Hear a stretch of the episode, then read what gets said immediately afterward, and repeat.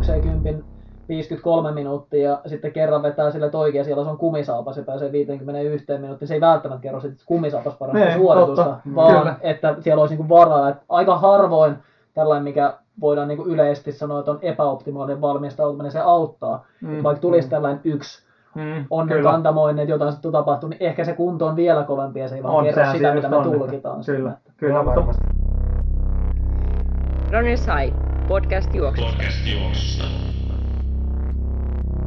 Tervetuloa mukaan Ranosai podcastiin jakso numero 15. Täällä äänessä Salosen Tuomo ja tuttuun tapaan äänitystudiota miehittää Aki Nummela ja Tero Forsberg. Hyvää iltaa. Väiltä. Iltaa. Meillä on tänään aiheena viimeistely puolimaratonille. Käydään aika laajalla monipuolisella skaalalla vähän tällaisia pääkohtia läpi, että mitä kaikkea siihen viimeistelyyn oikein kuuluu, mitä pitää ottaa huomioon, mitkä on tärkeitä asioita ja keskitytään nyt ainakin sanotaanko viimeisen viikon tapahtumiin. Tietysti mitä lähemmäs tapahtumaa tullaan, niin sitä enemmän sitten ehkä myös näille niin juoksun ulkopuoliset asiat voi vaikuttaa siihen suoritukseen ja käydään sitten niitä, niitä kaikkia läpi tämä aihe, tällä viimeistely ja viilaaminen henkiseltä ja fyysiseltä puolelta ja kaikki mahdollista on Akille aika tuttu puolimaratona ja on, on vyöllä aika paljon. Mitä tulee päällimmäisenä mieleen tästä viimeistelystä? Joo, tosiaan isoja puolikkaita on tässä tulossa lähiaikoina Suomen maalla ja tota, kyllähän siihen kannattaa tietenkin aika, aika tota, totisesti suhtautua näihin tota, viimeisen parin, päivä, parin päivän tekemisiin. Tässä nyt ei niinku, no harjoituksellisestihan sitä monesti sanotaan, että ei niinku hirveästi voida muuta kuin pilata tätä hommaa, mutta kyllähän tässä treenillisestikin vielä voi, voi kuitenkin jotain, jotain herkkyyttä ainakin hakea. Eli Eli tietenkin viimeistelyharjoitukset, minkälaisia treenejä, minkälaisia treenejä, sitten tämmöinen niin tankkaus, viimeisten, viimeisten päivien ja oikeastaan syömiset, juomiset, niin kyllähän näillä, näillä jutuilla tietenkin tekee vielä jonkinlaista merkitystä siihen. Tosiaan sanoinkin tuossa puolimaraton, puolimaraton kausi ja buumi on tässä menossa aika monella varmaan tässä lähiviikkoina kesän aikana jossain kohtaa puolimaraton tulossa. Sikäli tärkeä aihe, jos ei muuten, niin 8. kesäkuuta Helsingin half-maratonilla sitten saa viimeistelyn kuntoon sen viimeiselle viikolle. Ja ei nämä pelkästään puolimaratonin tietysti tämä viimeistelyvinkit rajoitu. että Aika paljonhan tässä viimeisen viikon tekemisessä on samaa, oli se matka sitten kymppipuolikas tai maraton. Tässä tietysti tulee se, että Aki sanoi, että maratonille keskityn niin kuin enemmän ja tietysti siinä tankkaus ottaa ehkä vähän isomman roolin, että täytyy varmistua siitä, että hiilihydraattivarastot on täytetty, mutta Akin puolimaraton on 65-67 minuuttinen suoritus, mutta monella muulla puolimaratonissa voi puhua kahden tunnin suoritus, mikä ehkä vaatii erilaisen latauksen ja valmistautumisen monellakin osa-alueella siihen viimeiseen viikkoon ja se, se ero voi olla ratkaiseva. Tietysti just se, että mikä on oma päätavoite, niin on siinä tärkeää. Meillä oli tuossa tosiaan viimeistelyharjoitukset ja sitten viimeisten päivien tällaista yleistä, yleistä fiksaamista ja sitten kisa-aamua, vaatetusta ja tankkauskysymyksiä ja, ja ruokailuja tuolla. Jos tuossa viimeistelyharjoituksessa lähdetään niin miettimään, niin miten, miten Akin näet sen rytmittämisen, että miten, minkälaisia viimeistelyharjoituksia esimerkiksi viimeiseen viikkoon kuuluu? No ehkä jos mietitään ihan siitä niin kuin edellisestä viikonlopusta, viikonlopusta alkaen, niin kyllä mä yleisesti noilla valmennettavilla haen siinä, jos ajatellaan, että vaikka lauantaina on tapahtuma, niin haen siinä ehkä edellisviikon lauantaille tai edellisviikon perjantaille jotain, jotain hieman reippaampaa, että joko, joko yhtenäistä jonkinlaista vauhtikestävyysalueen harjoitusta tai sitten jotain jonkinlaisia pidempiä, pidempiä vetoja. Että on jonkinlaista semmoista niin kuin vielä, vielä kuitenkin hieman tuhdimpaa settiä, jonkinlainen puolipitkä, hyvin kevyt saattaa olla vielä siinä niin kuin esimerkiksi sunnuntaina. Ja sitten tosiaan maanantaille saatan jopa olla armelias välillä ja laittaa ihan lepoa, lepoa siinä ja sitten aloitellaan sillä, sillä periaatteessa se niin tapahtumaviikko, että lähtee niin kuin latautuminen käyntiin ja sitten siellä tiistai keskiviikko vähän riippuu, että milloin, milloin se tulevan tai mikä niin kuin muuten on treenitila, niin laitan vielä tosiaan semmoista puoli, puolireipasta. Ehkä enemmän siellä pyöritään se vauhtikestävyysalueella sekin harjoitus, ettei me varmastikaan liian kovaksi. Eli näitähän hyvin, hyvin paljon mokauksia tapahtuu siinä, että viimeinen, viimeisen viikon treenit vedetään vielä liian kovaa, että se on niin kuin tehojen puolesta. Että saattaa olla herkkä fiilis, niin lähdetään tykittelemään vähän övereitä. Eli siinä mie- mie- mieluusti maltti, maltti mukana. Ja siinä testaillaan niin kuntoa ja varmistutaan, että ollaan varmasti kunnossa. Kyllä, Kuulin tuossa itse Helsingin kympinkin yhteydessä ihan aika vauhdikkaaltakin meni jältä. että Valmentaja oli ohjeistanut, että pitäisi vetää aika niin tietyissä raameissa viimeisiä treenejä, että laittaa aina, aina kisaviikolle helpon, helpohkon päätreeni siihen, mutta ei hän kuulemma pysty sellaista tekemään, koska miten hän sitten tietäisi, että hän on Mhm. kunnossa. Kyllä, Kyllä. kyllä. Tietysti on ihan aiheellinen kysymys, ei sitä, sitä Joo, ei se treenin perusteella sitten tiedä. Muistan ainakin, että itsellä tuommoinen niin toistui hieman enemmän, tai ehkä edelleenkin toistui, mutta varsinkin aikanaan toistui enemmän, että jos oli vähän epävarma siitä kunnosta, niin silloin tuli helposti vedettyä tosiaan aina liian, liian kova se viimeinen treeni. Että halusi niin vähän osoittaa itselle, että, että mä oon oikeasti hyvässä kunnossa, ja sitten saattoi vetää jonkun viimeisen treenin, niin tavallaan tämä vähän, missä viime, viime jaksossa jo vähän puhuttiin, että uskotteli itselle, että tämä oli oikeasti rentoa, vaikka oli ihan takareet krampissa siellä pahtoi jotain kuut- 600 metrin testijuoksua menemään. Ja ajattelin, että ei, tässä ollaan tosi hyvässä kunnossa. Että, että vähän sama fiilis, sen takia aika monelle vaan niin kuin pientä ehkä 20-30 minuuttia, riippuu tietenkin taas mikä, mikä on lähtötaso, niin saattaa olla semmoinen parinkymmenen minuutin rento VK, VK tai sitten jotain tonnin, kahden tonnin muutamia vetoja, niin se on ihan hyvä. Niin ei me liian löysäilyksi myöskään. Joo, kyllä mä toi viimeistely rytmitys kuulosti aika tutulta, että itsellä aika samanlainen on, on käytössä, että sen edellisen noin viikko ennen niin tulee vielä tiukahko harjoitus, missä aika usein käytän, riippuu vähän miten se edellinen viikko on tietysti pyöri, mutta siinä saattaa olla vielä niin kuin yli rytminen, ylivauhtinen, että aika tehokas treeni ja nimenomaan sitten päälle tulee kevyttä huoltavaa aerobista sellainen, jos ei nyt voi sanoa pitkähköksi lenkiksi, niin kuitenkin peruslenkkiä vähän pidempiä. Joo, Ja viimeiseen viikkoon just että enemmän sitä niin kuin huuhtelevaa vauhtikestävyyttä sen tyylistä, että se on aika helppoa ja sitten pikkasen rytmiä, mutta se ei ole mitään puristusta, vaan lähinnä sellaista pyörittelyä ja niiden kautta. Mutta se taitohan on se, että se balanssi pysyy kunnossa. Ja, ja tietysti sitten, että mikä on normaali harjoitusmäärä, että onko 6-7 treeniä Mhm. viikossa vai kolme lenkkiä viikossa, niin kolmesta ei oikein pysty määrällisesti vähentämään. Et melkein niin kuin olisi hyvä, että se aineenvaihdunta pysyisi käynnissä sen kisaviikon, niin että se harjoitusmäärä pysyisi siellä ylhäällä. Mutta kuudesta seitsemästä ei sitäkään pakko ehkä määrällisesti vähentää, mutta kyllä sinne yksi tai kaksi lepopäivää siihen viimeiseen viikkoon, vähän reiluun viikkoon varmaan mahtuisi. Ja sitten ne harjoitusten kestot ovat aika lyhyitä, että pidetään Kyllä. vaan, käydään vähän ulkoilemassa puoli tuntia 40 minuuttia, että sen ei tarvitse olla sen pidempää tai kummosempaa treeniä. Mutta nämäkään tietenkin kannattaa muistaa, että ei myöskään kaikilla ihan täsmälleen toimi tuollainen niin kevennys, selkeä kevennysjakso myöskään siinä. Että, että sekin kannattaa, itse, itse lasken itseni siihen porukkaan, että saa aika niin kuin, tiukkaa treeniä vetää ihan niin kuin loppuun asti, asti kanssa, koska huomaa se, että liika lepäily niin alkaa vetää paikat vaan hirveäseen juntturaan. Ja sama esimerkiksi nyt tuossa kovaa tahtia juoksumaailman kärkeä vetävä Julian Wanders näin jonkun haastattelu, oli sanoi ihan samaa, että oli vetänyt ennen puolimaraton ennätystä 59 jotain taisi puolikkaan juosta vai mikä, mikä se oli, mutta vetänyt todella hurjan treenin vielä yliin kolme neljä päivää, neljä päivää ennen ja sanoi, että ei, niin herkistely ei sovi hänelle, hänelle yhtään. Että tämmö- tämmöinenkin, että jos, jos tuntuu, että aina menee tapahtuvat päin mettää sillä, että noudattaa samaa kaavaa, niin silloin kannattaa etsiä myös ihan eri kaavoja sitten kanssa. Että ei kannata aina luottaa siihen, mitä yleisesti uskotaan, että on oikein. Joo, tässä tulee jonkun verran tulee mieleen se, että valitetaan usein ehkä tällainen kilpakuntoilijoille niin oikein himotreena, jotka vähän niin kuin takoo päätä seinään koko ajan, niin heiltä tulee myös se kommentti, että mulle ei sovi keventely. Tavallaan Mm. niin kuin päätetään etukäteen, että Mm. mulle ei sovi keventely, että saan harjoitella kovaa. Ja Kyllä. se ei ole, tämä on case of one, meillä on vain yksi, yksi henkilö, jota tässä joka tapauksessa testata, miten tämä just sulle sopii. Niin Kyllä. tässä on niin kuin henkinen puoli myös mukana, että jos sä oot vakaasti päättänyt ja uskot, että on pakko koko ajan harjoitella Mm. kovaa, ei liiankin kovaa, niin, niin se tulee siihen samaan mukaan, että se ei, ei voi ehkä niin yksinkertaisesti päättää. Että se, se toki vähän niin kuin tiedetään isommistakin otoksista, että osa henkilöistä voi hyvin sille, että määrä saataan pitää aika korkeana. Mm. Kyllä joo, käy, se on käy, totta. käydään, käydään lenkkeillä, jossa tehdään teräviä harjoituksia. Joo. Ja sitten toisaalta, että se intensiteetti täytyy pitää riittävän korkealla tasolla, mutta sitä intensiteetin volyymia voidaan pienentää Kyllä, siinä herkistelyvaiheessa. Ja kuitenkin, että vaikka puhutaan esimerkiksi varmaan Wandersin tilanteessa, niin kovan näköisestä treenistä, mutta silti vauhdit on ollut jossain määrin kontrollissa silti, että ei olla vedetty niitä niin kuin ennätyksiä silti siellä treeni, viimeisessä treenissä. Ja käytännössä se Wandersilla latoo varmasti 160-180 Mm. kilometrin viikko, niin ei välttämättä tiputa tätä juurikaan, tai jos tiputtaa, Mm. niin sanotaan 140 se kisaviikko. Kyllä, Tai jotain tällaista, mutta sitten jos pääharjoitus olisi kahdeksan kertaa ton, niin se voi olla kisaviikko, että se on viisi kertaa Mm. mm. niillä samoilla vauhdilla. Eli intensiteetti pysyy, mutta se tämä kovalla teholla tehtävä harjoitus, niin siinä volyymi pienenee. kyllä, kyllä. Mutta tosiaan voi siihenkin löytää niitä omia, omia väyliä kuitenkin. Otetaan tähän vähän aihetta sivulla katselijakysymys Mikko Keravalta. Olen menossa Tukholman maratonille, mutta haluaisin hyvää aikaa myös HHMltä. Tässä siis viikkoeroa. Öö, mitä kannattaa tehdä maratonin jälkeen, kun palautumisaika on vain viikko? Eli näin kova treeni kuin maraton siihen alle, niin mitäs, mitäs sitten lähtisit tota, Tätä lähestyä vai pitäisikö Mikolle vaan sanoa, että unohda se. Tukholman maraton. Niin Tukholman maraton.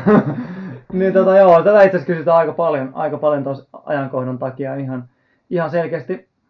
En mä tiedä, jos sen jälkeen, jos sen Helsinki Half Maratonin jälkeen sitten ottaa sen niin kuin selkeämmän tämmöisen niin kuin off-seasonin siinä, niin miksei, mutta kyllä ton niin kuin, paljon riippuu siitä, että kuinka, kuinka tilttiä sieltä maratonilla vetää sitten. Et jos nyt vetää itse asiassa sinne ihan niin kuin konttaamiskuntoon, konttaamiskuntoon, niin sittenhän se palautuminen on hidasta, mutta jos jättää vähän varaa, niin silloin se voi olla yllättävän nopeatakin, mutta kyllähän se nyt ehdottomasti, niin itse varmaan suosittelisi, että muutamat ihan täysin levot, kevyttä höntsäilyä ja ihan ehkä keskiviikko, torstai, perjantai siinä vähän, vähän kävisi hölkkäilemässä vähän saisi jalkoja alle ja sitten lähtisi testaamaan, miten HH, HH mirto. Siinä ei mun mielestä kannata enää minkäänlaisia yhtään reippaampia treenejä tuohon väliin tunkea kyllä. Mä ihan sitä samaa tuossa mietin, tää vähän on, tää ilmiö on niinku tuttu siitä, että jonkun verran on tällaista niinku innokasta kilpailijaa, jotka ottaa vähän tapahtumaa joka viikolle, ja ei se vielä niinku, että on hyvä käydä tapahtumissa ja suunnitella niitä vähän sinne tänne, mutta sitten välillä se kalenteri täyttyy sellaisen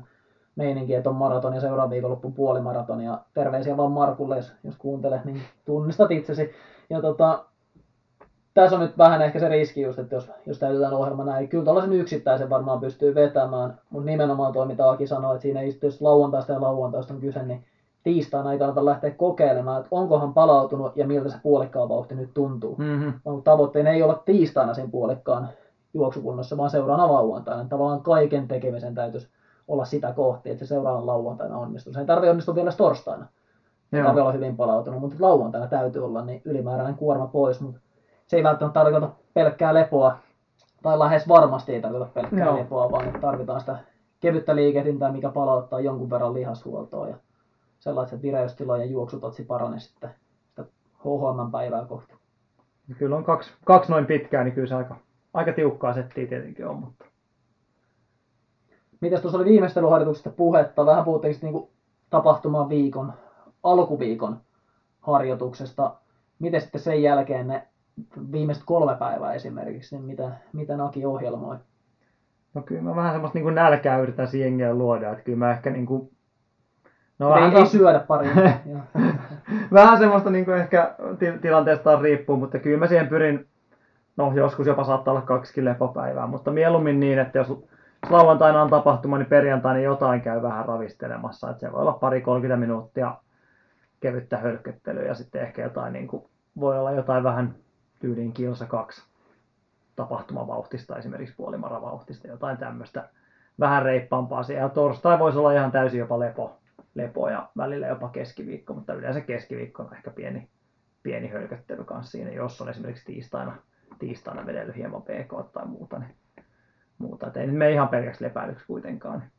Joo, sama, sama mulla että joko, joko se kaksipäiväinen tapahtuma tai kolmepäiväinen tapahtuma, siinä on aika hyvä lepopäivän paikka. Ja vähän riippuu siitä, mikä se normaali oma harjoitusmäärä on. Ja ehkä tuo edeltävän päivän tällainen avaava pätkä, puhuit kilsasta tai parista, esimerkiksi puolikkaan vauhtia, niin mä kanssa jonkun verran sitä sanotaan, että ka- kaiken näköistä kolme ja kahdeksan minuutin välillä mm, ehkä Kyllä. sun- sinne tulee laitettua. Pyrin siihen, että se olisi sitä yritän ohjeistaa, mutta kyllä tuossa oli ennen Helsinki 10, niin edelliselle päivälle muutaman minuutin avaava VK-pätkä ja joku oli juossut sen kovempaa kuin seuraavan päivän kympin. Se on silloin ollut aavistuksen riuska, jos ei jos VK-tehonen pätkä menee kovempaa kuin kympin kisavauhti, niin se välillä ne hevoset karkaa tuossa kohdassa, vaikka Mm, se kyllä. maltti mukana. Ja sitten tietenkin kannattaa vähän miettiä sitä ajankohtaa kanssa siinä, että jos esimerkiksi jos Helsinki mitä tässä ollaan puhuttu, niin startti on ainakin suhteellisen aikaisen, aikaisen monelle suomalaisen kalentereihin. Siinä kannattaa katsoa, että ei nyt ihan ehkä perjantai niin puolelta yöllä käy sitä niin kuin viimeisiä lenkkejä. Että sen pitäisi jotenkin ajoittaa, ajoittaa myös se, niin kuin, että vähän aiemmin ehkä kuitenkin se viimeinen lenkki sitä ennen. Joo, tämä on vähän sellainen ehkä, mikä ei kilpakuntoilijoillakaan tai ihan aktiiviharrastajilla niin ei ole hirveän tuttua sinänsä, mutta saattaa tuolla enemmän teholajien puolella olla ihan tavallisessa harjoittelussa, että mietitään näitä, niitä palautumistunteja Mhm. mm-hmm. enemmän, että tehdään, tehdään tällaiset, tehdään lepopäivä niin, että yhtenä päivänä harjoitellaan aamulla ja seuraavana päivänä illalla. Joo, Eli siinä ei tavallaan ole lepopäivää, mutta Mm. siinä on kuitenkin 30 tuntia harjoitusten välissä. kyllä. Niin toi, toi sama tulee tuolla niinku viimeistelyvaiheessa tulee jonkun verran, että millä, millä rytmillä niitä harjoituksia siinä viimeisenä päivänä tehdään. Että, että käydäänkö availemassa konetta kymmeneltä illalla, jos seuraavana aamuna startti on 8-9 aikaan aamulla. Niin siinä yö alkaa lyhenen aika paljon siinä vaiheessa, jos, jos laitetaan, lyödään kymmeneltä illalla kone käyntiin vielä VK-poikin. Niin nämä, nämä on niin kuin ihan tärkeitä asioita myös. Kyllä, kyllä. Joo, mites Tero, mitäs sun tommoseen perinteinen maraton, maraton mies kysymys taas, niin mitäs sun edeltävä, edeltävä päivä yleensä, jos maraton on ohjelmassa, niin, tai puolimaraton, niin Sulkakynä on taas viuhunut tässä, kun Tero on tehnyt muistiin. on, on, on, että mitä siihen kuuluu?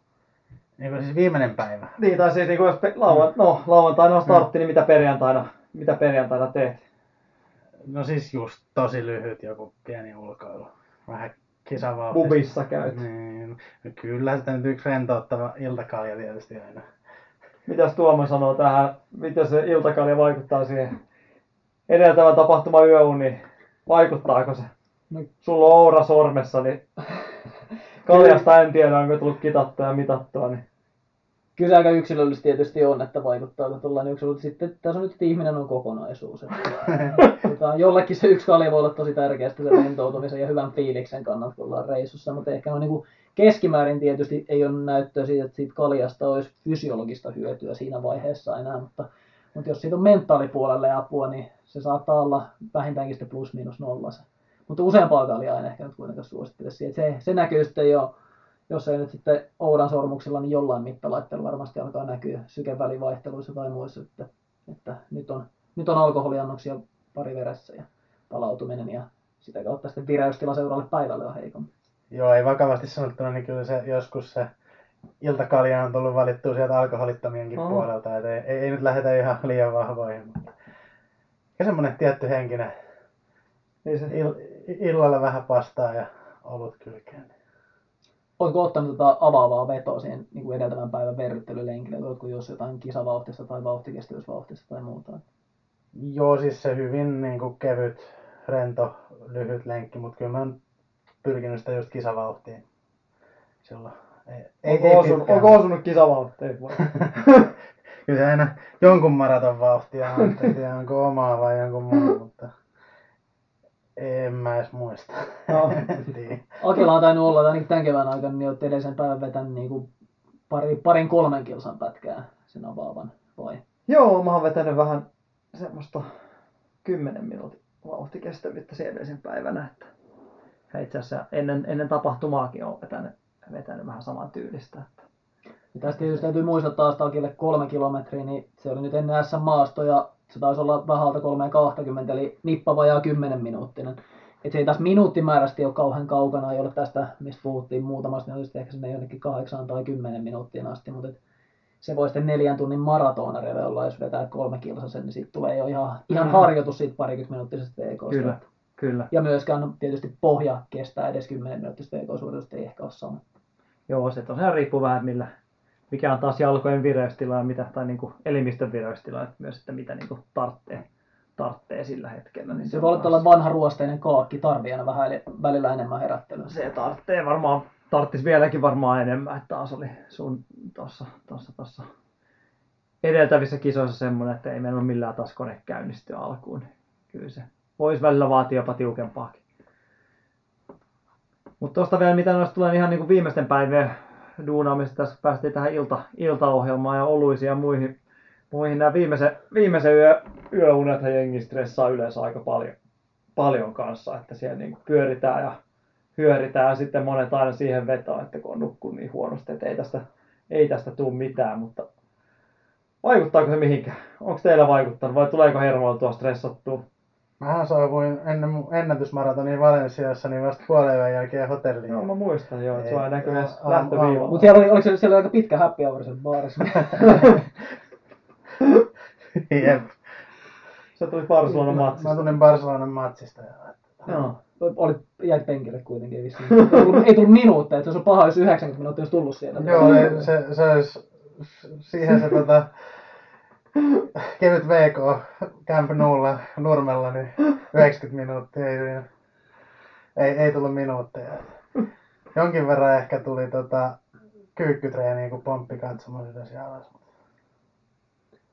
Ja mulla tulee itsellä tulee mieleen sellainen, että eka kerta siinä kasilla oli yhden 50 Lappeenrannan, se oli tosi kuumia päiviä siinä hotellihuoneessa oli niin kuuma, että silloin nukuin tosi vähän. Ja mulla on aika vakaa toi unenlahja puoli, niin aika tasaisesti tulee muuten nukuttua, mutta silloin en nyt osaa sanoa enää tässä vaiheessa muista, mutta tuskin nukuin kuutta tuntia tai jotain tuollaista, siinä oli sellaista hängystä pyörimistä ja kävin suihkussa välillä ja, ja muuta, muuta sellaista, että ei se vaikuttaa, mutta toki tässä on ollut jossain kevättalven aikana tai talvella oli otsikoissakin tällaista unta, unta voi tankata, missä on tehty tutkimusta, mm. että jos nukkuu tavallaan vähän niin kuin etukäteen varastoon, niin et kyllä se kertoo myös siitä, että se pitkän aikavälin Joo. homma siinä on tärkeä. Et se taas sitten riippuu siitä henkilöstä, että onko nukkunut sen viikon siihen asti hyvin, niin silloin se yksi vähän vajaaksi ja yö ei, ei sitä kannata niin paljon stressata, mutta tietysti jos on kiireinen työviikko ja nukkuu huonosti ja sitten pari, pari yötä menee, yksi menee ensin aikaisen aamulennon takia mm. matkustukseen ja viimeisen yön vielä nukkuu siellä, niin siinä on nukkunut viikon verran huonosti, että edellisestä hyvistä yöunista on paljon aikaa, niin silloin se äkki onkin ratkaiseva, että jos on yhden pari hyvää yötä sinne loppuun, niin kyllä, se olisi kyllä. Välillä tietenkin voi olla myös se, että jos se on nukkunut pohjille ja sitten nukkuu se yhden hyvän yön sitten ennen tapahtumaa, sitten voi olla aika räjähtänyt olla myös kanssa. Tämmöistä ainakin itsellä on tuossa viime syksyllä muutamia kokemuksia, että on ollut niin nukkunut hyvin yhden yön sitä ennen ja nukkunut, nukkunut hetkeen, niin on ollut niin räjähtänyt olla sillä, sillä vaiheessa. Että No, sekin tietysti voisi tehdä hyvää, etenkin jos pitkästä kisasta kyse, niin mm. puolimaraton maraton, niin mä luulen, että siinä on, on hyötyä, mutta sitten jos on kauhean lyhyt räjähtävä 8 tonni vitonen, niin se voi olla vähän huono, jos on, on ihan pöppärössä, niin joutuu herättämään kyllä verryttelyssä kyllä. ja aamuverryttelyllä. Ja tietysti että nämä maantietapahtumat on usein aamutapahtumia, etenkin jos no. on kansainvälisesti. Ja, ja Helsinki Half Marathonkin startti on aamulla, niin, niin silloin on tietysti aikaisin saa mennä nukkumaan, jos siinä meinaa niin kuin kirja sen viikon univelat viimeisenä yönä kiinni. Että. Paljon kuulee sitä juttua, että monet on niin kuin, tuota, pystynyt rekordeihin tämmöisten niin kuin hyvin omalaatuisten ja kaikesta poikkeavien valmistautumisen jälkeen. Näitähän niin kuulee todella paljon. Että että, että onko siinä sitten se, että ei ole, ei ole muistanut stressata sitten yhtään, että kun on kaikenlaista muuta pöhinää siinä ollut, tai on niin kuin ajatellut, että on niin kuin varmasti tuomittu tämä homma, että nyt mä lähden vaan höntsäilemään, otan vaan rennosti, ja sitten onkin yhtäkkiä huomannut, että eihän tämä niin kuin homma, homma kulkee kyllä. Nyt jos tuo Tero on varmaan yksi, yksi että tultiin, tultiin vähän myöhään, mutta kyllä mä muistan, yksi ehkä mikä on spesiaali, palataan taas niin kuin monessa jaksossa aiemminkin niin tähän meidän reittimestari Virtaseen ja 1500 metrin ennätykseen aikanaan, kun miten tämä homma meni? Ensi, ensi aamulla autolla ajeltiin Ryanairin pysäkille tonne Tampereelle ja lennettiin sieltä, oliko nyt sitten Bremeniin ja Bremenistä vuokrattiin autoa ja ajeltiin, ajeltiin tonne Belgian puolelle ja sitten oli parisen tuntia siinä tota, parisen tuntia starttiin, niin Tapsa vetäisi perinteiseen tapaan siinä sitten rulla kebabit ja kebabit naamassa sitten tonni vitosen viivalle ja oliko se 37 taulua vai 38, mikä ennätys tuli kuitenkin ja sitten saman tien, saman tien taas kotia kohti, niin kyllä tämä niin aika niin normivalmistautumista jopa Virtasen mittakaavalla poikkeaa. Että itse muistan vähän vastaavan tuossa Gdanskissa, kun juoksin puolimara ennätyksen muutama vuosi sitten, niin vähän myöhästi lentokone edellisen iltana ja tota, numero piti hakea sieltä joltain futistadionin nurkalta. Ja mä katselin, että hotellilta oli, oltiin hotellille päästy siinä ja se suljettiin, oliko kello 8, 20 illalla ja joskus seitsemän maissa päästiin hotellille ja 19.20 19.30 siinä pääsin lähtemään ja laskeskelin Google Mapsin mukaan, että jos näyttäisi, näyttäisi niin on siellä just yli muutama minuutti ennen. Ja aika reteesti painoin siellä ihan niin kuin nappilaudassa painoin menemään, numero otin ja alkoi vähän energiatkin loppuun. Sä pääsin just siihen viimeiseen, kävin Lillistä ostaa sitten pari, pari jäätelöä siinä takas tullessa. Ja sitten kämpillä ja kello oli varmaan yhdeksän, yhdeksän illalla. Lähdettiin siitä sitten tota ravintola ja pizzat käytiin siinä vetämässä, tultiin siinä 11 maissa illalla ja kämpille. Ja sitten oli kahdeksan, kahdeksan maissa, yhdeksän maissa startti seuraava aamuna. Ja kulku oli todella hyvää, että, että ehkä nyt ihan normi, normi valmistautuneen kuitenkaan, mutta silloin kun on kunnossa monesti, niin ihan sama mitä tekee, niin kaikki toimii. Joo, siis kyllähän viime jaksossa keskusteltiin moukariheittotreeneistä, niin tota, ja tuli sanottu, että pisin, pisimmät heitot on treeneissä heitetty, niin ainut kerta kun mä oon heittänyt yli 60 oli treeneissä ja tota, se oli kesäviikonloppu, oli, mä kävin sit niihin aikoihin pari kertaa vuodessa harrastefutisturnauksissa. Tota, oli jotain niin kaveriporukalla pelattiin ja siinä oli lauantaina muutamat matsit alle ja sitten kuvitella kun pelaa muutaman kerran kesässä vaan futista, niin jalat on aika pökkelössä ja usein niin matsien jälkeen myös lauantai-iltana lähdettiin sitten vähän ulkoilemaan. Ja meni kyllä pitkälle yli puoleen yö ennen kuin olin kotona. Ja sitten piti ennen sunnuntain pelejä käydä heittää treeni vielä. Niin tota... Silloin heitin yli 60 ainut kerta.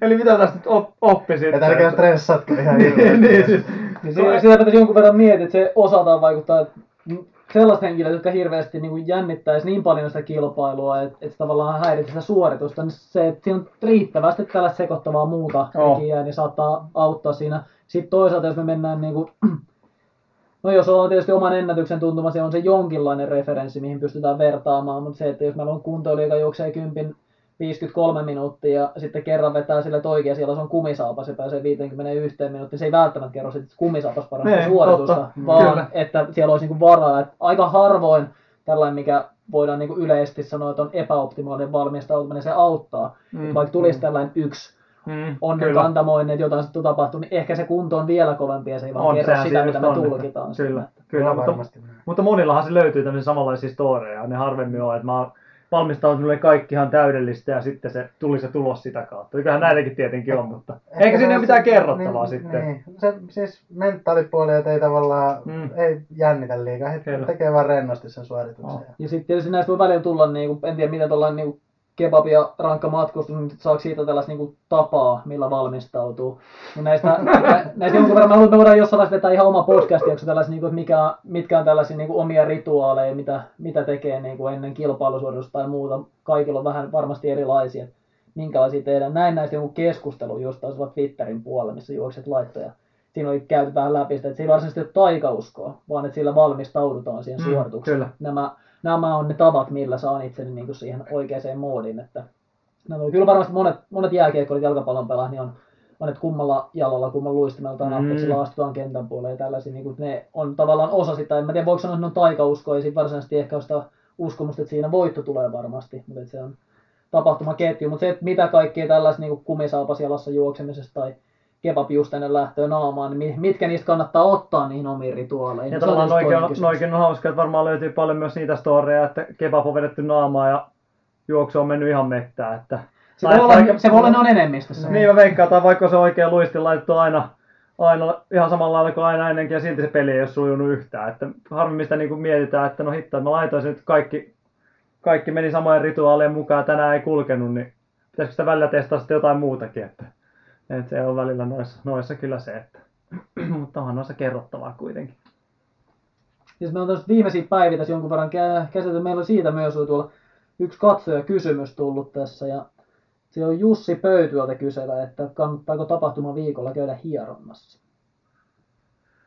Joo, no tää on, tää on, tätäkin kysytään aika paljon itse asiassa. Jussi on ihan, ihan tota asian laidalla siellä.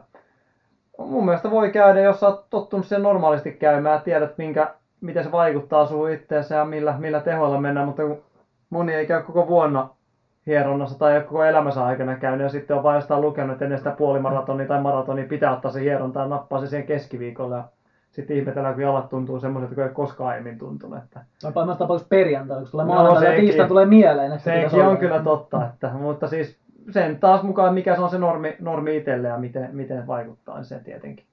Ja tässä tietysti aika paljon jää sitten myös sille lihashuoltajalle vastuuta siitä, että, että siinä ei, vaikka olisi kuinka kokenut lihashuoltaja, niin kaikille ei välttämättä ole sitten niin, niin sanotusti useita vaihdetta siinä käsittelyssä, että alkuviikkoa vielä sellainen valmistava käsittely voi hyvin toimia niin kuin kokemattomallekin hieronnassa kävijälle, jos, jos siinä on useampi päivän väliä ja jotain sopivalla tavalla, mutta sitten jos se on tällainen aina moukaroidaan lihaksisto läpi, niin se voi olla alkuviikostakin tehtynä, että tehdä hallaa kyllä loppuviikkoa Mm-hmm. Kyllä.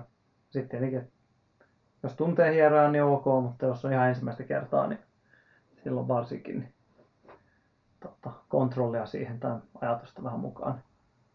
Mutta tämä vähän niin kuin liittyy siihen, että tätä mun mielestä usein näkee, että kun se viimeisen viikon harjoittelu ehkä vähän kevennetään, ei siellä ainakaan kaikkein vaativimmat harjoitukset on, niin sitten aletaan miettiä, että mitä tässä voisi niin kuin muuta, että voisiko käydä hieronnassa, voisiko ottaa tota, nyt mä voin venytellä enemmän tässä, sitä, sitä näkee, kun on ottaa tällaisen ison massatapahtuman pari tuntia ennen starttia, jos ihmisiä kerääntyy, niin siellä venytellään pitkää staattista venytystä ja keräillään sitä. Ja, että siellä aletaan niin kuin tavallaan käyttää sitä aikaa ja energiaa sitten johonkin muuhun. Ja sitä ei välttämättä tarvitsisi tehdä, ei siinä tarvitsisi muuta kuin olla ja möllöttää ja odotella sitä tapahtumaa. Että kyllä sitten niin lähtölaukaus kajahtaa, niin sitten täytyy olla niin kuin kaikki fokus ja energia pelissä. Mennään sitten tankkaukseen. Mites tota, kuinka paljon, kuinka paljon niitä Haribon karkkeja voi vetää ennen Helsingin Half Maratonia. Meaakin, kuinka paljon meinasit kiskoa vai miten sä tankkaat?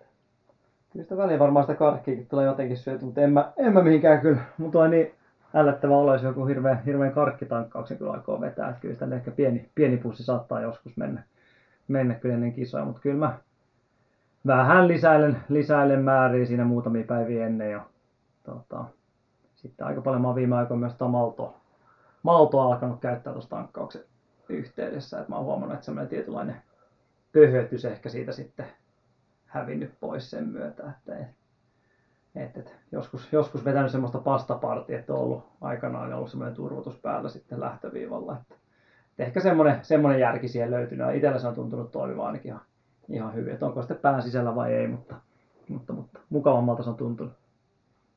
Niin toi varmaan se on aika yksilöinen ylipäätään, että miten se Mhm. tankkauksen tekee ja mikä itselle sopii. Ja ehkä välillä se on lähtenyt vähän lapasesta toi, että maraton tankkauksessa niin on puhuttu sitä että näin paljon, noin paljon lasketaan ja sitten syödään hirveitä määriä ja, ja vedetään karkit siihen päälle ja maltot ja kaikki mahdolliset pastat ja perunat ja leivät ja, ja vedetään sieltä niin varmuuden vuoksi täyteen. Et tietysti riippuu vähän tasosta ja normaali harjoittelumäärästä, mutta jos harjoitusmäärä pienenee siinä viimeisenä päivinä, niin hiilihydraattivarastot tietysti normaali syömiselläkin täyttyy vähän eri tapaan kuin siellä harjoittelun lomassa ja se jo sinänsä toimii tankkauksena.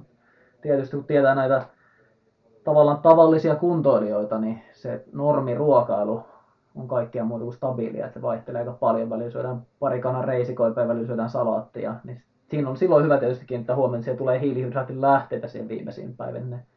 Ne varastot ylipäätään voi täyttää. Joo, se on kuitenkin, kuitenkin kyllä olennaista, että kunhan siinä vähän, vähän sitä lisäilee. Että, että, ja myös tietenkin kannattaa sitä välillä niin treeneihinkin testata, että mikä sitten itselle sopii. Että se on ehkä myös semmoinen, että, että tuntuu, tuntuu taas, että se otetaan just maratonia ennen, ennen aletaan tankkaamaan. Vähän sama oma kuin nämä kaikki, kaikki hieronnassa käynnit ja muut, ja sitä ei ole koskaan aiemmin tehty, että taas lueskeltu jostain, että tämmöinen pitää tehdä, ja sitten ei yhtään miten se vaikuttaa se oma elimistöön. Se on myös tämmöinen, kannattaa myös testata niissä ehkä niin kuin omissa pidemmissä treeneissä, että miten sen, miten sen saa tuntumaan ja miltä se tuntuu sitten. Että. Joo, ja tuossa Aki mainitsi tuosta pöhötyksestä, niin siinä tietysti tietynlainen pöhötys saattaa vähän kuuluukin asia, jos Mhm, maratonilla kyllä. tekee tankkauksia, että se kuitenkin sinne lihaskylkogeeniin varastoituu normaalikokoisella henkilöllä tuollain puolisen kiloa melkein saadaan sinne ladattua sitä hiilihydraattia ja niistä jokainen gramma sitoo muutaman gramman nestettä, niin sellainen pari-kolme kiloa voi hyvinkin tulla painoa siitä, että lihas glykogeenit täyttää varastot hiilihydraatilla, niin totta kai sellainen tuntuu, että siellä on niin nestettä sitoutuneena mukaan siihen. Ja tämä tietysti myös vaikuttaa siihen, että täytyy juoda. Mm, Että Kyllä. nestettä voi sitoutua ja nestetasapaino pysyy kunnossa. Ja sitten vielä jos tulee matkustusta lentomatkaa vaikka johonkin Euroopan maratonille, niin se vielä sitten lisäksi huomioida, että siinä elimistö kuivuu. Ja se juominen ehkä välillä saattaa vähän unohtua siinä ja keskitytään pelkästään siihen, että mistä sitä pastaa nyt saa. Miten tämä puolimaratonin ja maratonin tankkauksen erot tai yhtäläisyydet sitten onks? No taas pitää ajatella mun mielestä sitä, vähän sitä kestopuolta siinä, että, että, että jos nyt juostaa sinne vähän yli, vähän yli tuntiin, tuntiin, ei se nyt ihan niin kuin äärimmäisiä tankkauksia ehkä kuitenkaan tarvita, tarvita siinä, mutta sitten taas jos on pidempi, pidempi kestoinen suoritus, niin ilman muuta, että siihen pitää suhtautua vähän ehkä sen, sen myötä, että, että, että jos siihen puolimaratoniin menee kaksi tuntia, niin, niin tota, tietenkin asianmukaisesti hoitaa homma siihen nähden. Kyllä ainakin itse, vähän suhtautuu siihen hieman enemmän siinä tietenkin siihen maratonille mentäessä. Että tankkaus on niin, niin iso aihe, että mun mielestä se melkein ansaitsee kyllä ihan oman, oman jaksonkin jossain vaiheessa, että pureudutaan vähän, vähän tarkemmin, että muuten me ollaan täällä vielä taas loppuilta, jos me aletaan sitä puimaan ihan, ihan tota, vielä tarkemmin läpi. Mutta tota, oliko Tero, olisi tähän väliin joku katsojakysymys siellä taas? taas tota. No, otetaan tähän väliin. Joo, Maisan kysymys. Maisa Kajaanista kyselee, että kannattaako puolikkaalle ostaa uudet kengät, kun vanha luottopari on aikansa elänyt ja varpaat paistaa läpi päältä ja pohjastakin? Mitä tehdään? Eli mennäänkö sillä vanhan luottoparilla silti, vaikka se onkin vähän heikommassa hapessa, vai uskaltaako viime hetkellä ostaa enää uusi? Mä en tiedä, pu- puhuuko Maisa tässä nyt semmoista viime hetken expo-ostoksista, mitä monet harrastaa. Että niin edellisenä päivänä hankitaan uudet kengät ja sitten pistetään seuraavana päivänä, päivänä tota, jalkaa vai onko tässä niinku aikaa, aikaa ennen sitä puolimaratonia, mutta kyllä en, en ehkä suosittelisi ihan siinä viime hetken, viime hetken vaihdosta kyllä, että, että menisin ehkä noilla aikansa eläneillä vielä se yhden puolikkaan ja sitten heivaisi mäkeä siinä vaiheessa. Mutta jos on vähän aikaa ajaa sisään, niin ilman muuta, ilman muuta kannattaisi ainakin testailla sitten. Että.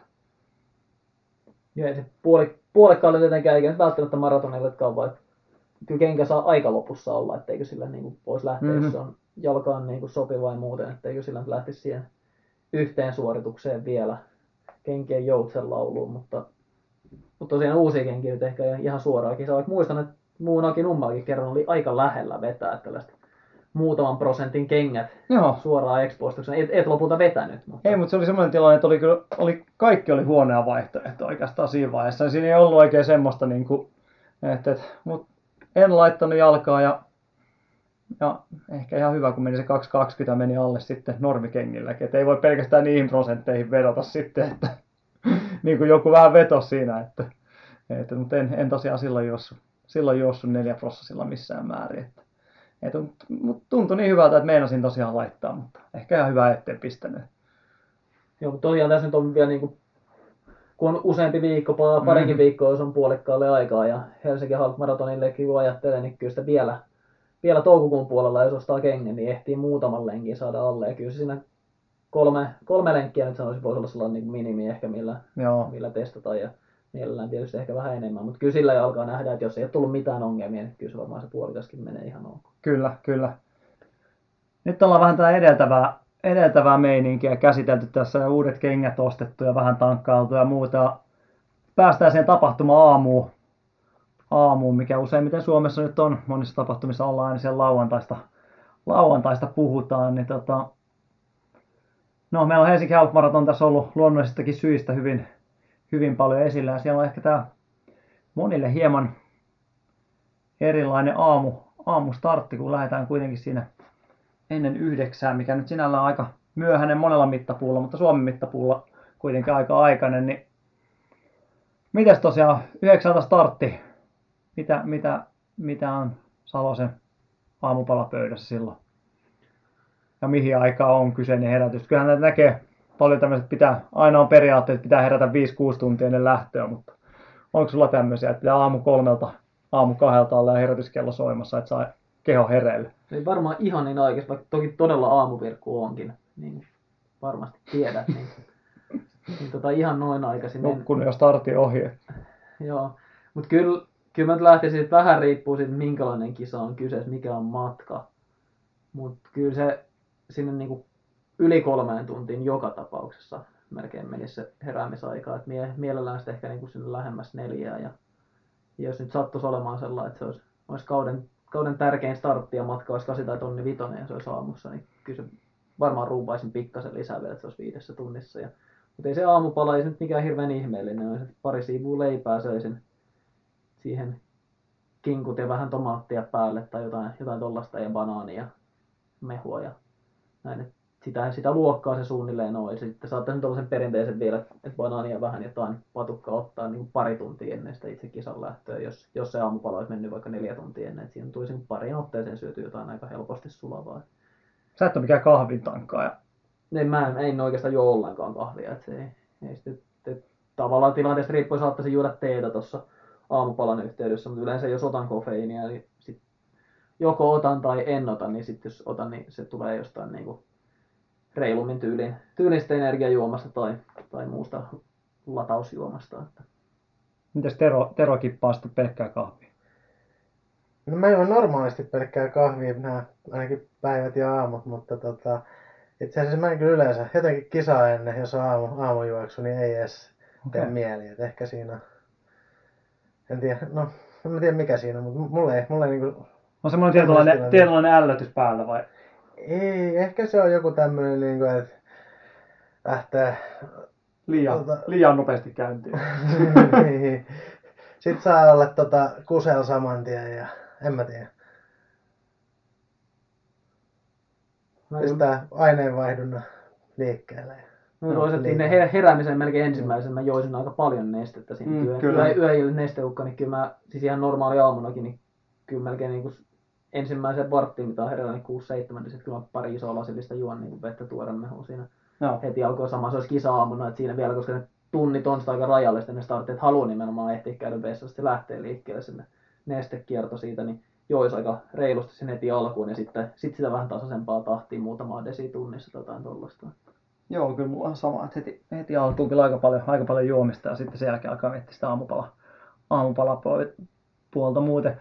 Tuli tosi yksi, yksi tarina mieleen muutaman vuoden takaisesta HHMstä, että sinne oli eräs naishenkilö keskeytti juoksu jo aika lyhyen juoksumatkan jälkeen ja tosiaan jutteli hänen kanssaan siinä sitten ja sanoi, että ei ollut juonut ollenkaan koko, koko tapahtuma aamuna, koska pelkäs vessajonoja ja sitä halusi siinä vältellä ja olokin oli sen mukana ja vielä oli vähän niin kuin ekstra vaatetustakin oli siihen keliin päällä, että oli tuulitakkeja ja pitkää trikoota ja kuitenkin lämmin, lämmin kesäkuinen aamu oli päällä, niin kyllä se niin kuin aika pahalta kuulosti, että sen takia ei oltu aamulla joutu yhtään mitään, että pelätään tätä, tätä tota. Ja mä itse asiassa Helsingin kympin yhteydessä kuulin parilta henkilöltä, että oli ollut lähtö, lähdössä tai ja, heti alkumatkasta janoja, siellä kun Joo. lähtö yhden aikaa ja toi, toisen yhteydessä muistaakseni, että oli juonut 6-7 desiä sen aamupäivän aikana. Joo, Ja kun mä nyt itse sanoin tuosta, mä olin sen ensimmäisen vartin aikana heräämisestä Mm, tuon ja siinä olisi ollut, jos startti on yhdeltä, niin siinä olisi varmasti viitisen tuntia sit heräämisestä nyt ainakin sitten aikaa. Niin siinä se juotu määrä olisi mennyt mulla todennäköisesti yli kahden litran. Juon kyllä normaalistikin varmasti selvästi enemmän kuin keskiverto Mm, kyllä. henkilö ja koko on aika paljon, niin, niin tulee, tulee tavallaan juotus niistä kiertoa, mutta kyllä se 6-7 desi on ihan minkä kokoiselle henkilölle tahansa aika vähän tuollaiseen melko lämpimään huhtikuiseen päivään. Kyllä jo, varsinkin tulee vähän yllättäen, ei ole yhtään ihmistä periaatteessa valmista, valmis siihen vielä. Niin Ja silloin tietysti kom- kompensoi hikoilemalla kyllä. aika nopeasti tai muutenkin. muutenkin Joo, kyllä sitä aika paljon kuuli just jengiä, jotka oli niinku kolmen, neljän, viiden, kuuden kisan kohdalla, niin oikein jälkikäteen sanoi, että oli juoma-asemat tullut oikeaan kohtaan, että siinä vaiheessa korvensi aika paljon. Että, että kyllä silloin ehkä voi miettiä, että jos kolmen kisan kohdalla alkaa olla niin jano, että pitää melkein juoda juoma-asemat tyhjäksi, niin tota, kyllä se alkaa vähän olla, että ehkä, ehkä on vähän turhan vähillä lähteä liikenteeseen. Mutta joo, mutta itsellä on myös toi niinku aika kevyesti sulavilla, sulavilla seteillä kyllä mennään, että ei mitään. Mä oon kyllä vähän tuota pekonia ottanut kyllä viime, viime aikoina kanssa maroille Pekoni. mukaan. Joo, aamupalalle ennen. Ke- kenialaiselta matkin ottaa, niin Joo, mä lueskelin jonkun tutkimuksen, että mitä, mitä sanottiin, että se on hyvä, niin mä ajattelin, että tämä kuulostaa, kuulostaa sopivalta tuohon niin maratoaamuun. Ja en tiedä, onko se vähän semmoinen, että ei ole, ei ole hirveästi nälkä yllättänyt sitten. Että eikä myöskään tullut uudestaan maistelua sitten missään vaiheessa. Että sekin on niin kuin, ei ole 30 kohdalla alkanut pekoni maistuu suussa. Että ehkä sitten miettisi uudestaan kyllä, mutta, mutta, mutta kyllä mä itse, itse tietenkin se hyvä, että aika paljon voi kaikenlaista syödä. Että se on, se on niin omalla, omalla kohdalla hyvä puoli siinä. Että mutta ehkä nyt tiettyjä, tiettyjä ruoka-aineita, mitä nyt hirveitä aamusalaatteja ei kyllä kannata vetellä ainakaan siihen, siihen aamuun, että ne ei kyllä sieltä hirveätä iloa itse suoritukseen ei kyllä tule saamaan niistä, niistä kyllä, mutta No, helposti sulavalla lähtee liikenteeseen siitä. Melko vaaleita leipää ja, ja tuollaista. No puuro, jos on, jos on puuroihmisiä, että kisapäivänä. Niin itse vaikka muuten syön puuroa, niin kisa-aamunen yleensä. ai et syö, okei, okay. No. si- Siinä mulla ei, se tulee vähän pistosongelmaa mielestäni myös puurosta ja toinen on maitotuotteet, mitä en, en jos on juoksemaan lähdössä, niin en kuuteen kahdeksan tuntia aikaa käytä ollenkaan maitotuotteita. no, no ilman kanssa et ollut puurapadan ääressä San Sebastianissakaan. Nyt Mä nukuin silloin, kun sitä keitin. niin. No niin, se, se selittikin sitten paljon, että ei, ollut, siellä ei, mä, ei ollut ihan kulku päällä, Ei, kyllä mä- olisi kannattanut napata Ru- siitä. ruupasin herätyksen, herätyksen aikaisemmaksi seuraavalle viikolle Valenssi. Ehkä se tuli siitä. No niin, niin, todennäköisesti tehtiin herätä vähän, vähän siihen. Mutta tosiaan tuosta vaatetuksesta tuli jo, tuli jo vähän tuossa juttu, mutta se on mun mielestä myös kyllä semmoinen, että varsinkin nämä, no Suomessa ajatellaan, että ollaan aika kovia, mutta vähän sama homma, että vähän ehkä tavallaan, no siinä ei mennä liian vähän, siinä mennään sitten liian paljon vaatetta. Niin kyllä Helsingin kympilläkin kympin Joo. matka ja sanotaan sen 50 minuutin juoksulla, vähän reilu tunnin juoksujen välissä, niin paljon tuli porukkaa pitkissä trikoissa ja pitkähespaidassa lämpö tulee 17 astetta ja aurinko. Mm. Huhtikuun lopun keskipäivä niin oli, oli aika pahtavaa välillä. Et, et kyllä siinä laitetaan ja vielä pahempi olisi tietysti ollut, jos olisi ollut sama lämpötila, mutta pilvistä. Mm, Sitten olisi kyllä. tuulitakit kaivettu jo mukaan. Joo, joo, sitten olisi ollut jo kahta kerrosta siellä. Että se oli harvinaisen ensin kympin päivä, että itsekin verryttelin siihen, niin verrytteli ihan shortseissa teepaidassa eikä tehnyt niin kuin heikkoakaan. Et harvemmin niin yleensä tämä verryttely olisi ollut vähän ekstra, mutta nyt ei ollut sitäkään, niin voi vaan kuvitella, kun siitä on jengi lähtenyt vähän ylimääräisesti vielä vetelee, vetelee kisaa. Niin harvemmin sitä kuitenkaan tosiaan kukaan tulee valittelemaan jälkikäteen, että oli, oli liian vähän päällä. Että Mm. ehkä jossain Tukholman maratonista anno oli tämmöinen spesiaalimpi keli, mutta en kyllä muista hirveästi sitä, että olisi tapahtumien jälkeen tullut kukaan hirveässä horkassa valittamaan, että harvi kun oli näin vähän päällä. Ja Kyllä se melkein sitä sadetta vaatii, että silloin, silloin voi se kisatilanteessa tulla kyllä, mutta melkein niin kuin harv, harvemmin tuulikaan. Tietysti jos ihan talviolosuhteissa puhutaan pureva tuuli, Mm. niin voi, se voi olla tiukka viima, mutta en tiedä tuleeko sinne kylmä silti sillä tavalla. Mutta että jos, jos sataa, niin sitten se on vähän monimutkaisempaa, mutta ei se, ei se tota, märkä vaate ole lämmin silti. Et ei No. paljon pukeminen ei tietysti sitä ongelmaa ratkaise. Että. Kyllä mä nyt ehkä haastasin tossa, että jos, jos näyttää siltä, että seuraavan puolimaratonille niin tulee semmoinen Suomen hyvä 8-20 astetta auringonpaistetta, niin ihan reteesti voisi mun mielestä sitä lyhyttä, lyhyttä laittaa päälle kyllä. Että, et, et, ainakin testaisi, että miltä se tuntuu. Että en mä usko, että se homma siihen kaatuu, että voi olla yllättävän positiivinenkin olo. Että ei se ainakaan itseä sit siihen niin kuin lantiolle vedetään sitä, sitä tuulitakkia sieltä. Että, vaikka itse asiassa tuossa koko kansan vitosella, niin kyllä se, ette sitä vetänyt tuulihousussa, sinä vedit ainakin. Että Virtasella oli pitkät rikot, mutta Kyllä. kyllä sielläkin pärjäsi ihan hyvin. Shortsit ja teepaita, niin kyllä hiki virtaset. Joo, näin, näin oli. Mutta Vai väitätkö, että oli sopivasti vaatitusta? En mä väitä, mä en tiedä mikä, siinä ei ole varmaan mikään sopiva vaatetus.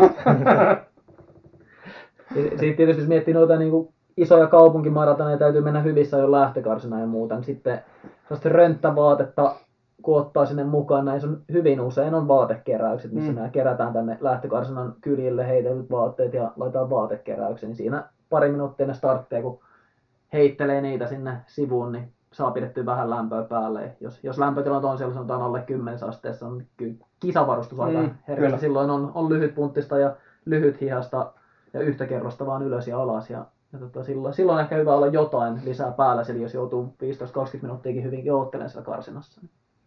Joo, se on semmoinen amatöörivirhe kyllä, että menee sinne liian vähissä sitten. Että, että itse, itse vähän tuossa Lontoon puolikkaalla maaliskuussa niin tuli vähän tämmöinen ilmiö, että olin varautunut vähän parempaan säähän loppujen lopuksi, oli ihan selkeästi. Lonto kun on tunnettu niin kuin hyvästä kaunista säästä. Niin Oli, oli, joo, ajattelin kyllä, että on, on siellä kyllä se kesä on. Meni vähän takki auki sinne, mutta kyllä sitä oppii. Mites tota nyt ollaan toi, vähän toi ennakko, niin sitten jos edetään tuohon kisa-aikaiseen suoritukseen tai tapahtuma-aikaiseen suoritukseen, niin mitäs siitä, mitäs siitä tulee ekana mieleen? Mulla ainakin se on niin pieni, pieni strategia hiominen kyllä aina. Aina yleensä jengi alkaa siinä niin päivää kahta ennen mietiskellä kanssa, mitä vauhtia sitä uskaltaisi lähteä ja muuta. Et tietenkin se olisi hyvä tehdä vaan aiemmin, mutta voi tietenkin siinäkin vaiheessa pohtia.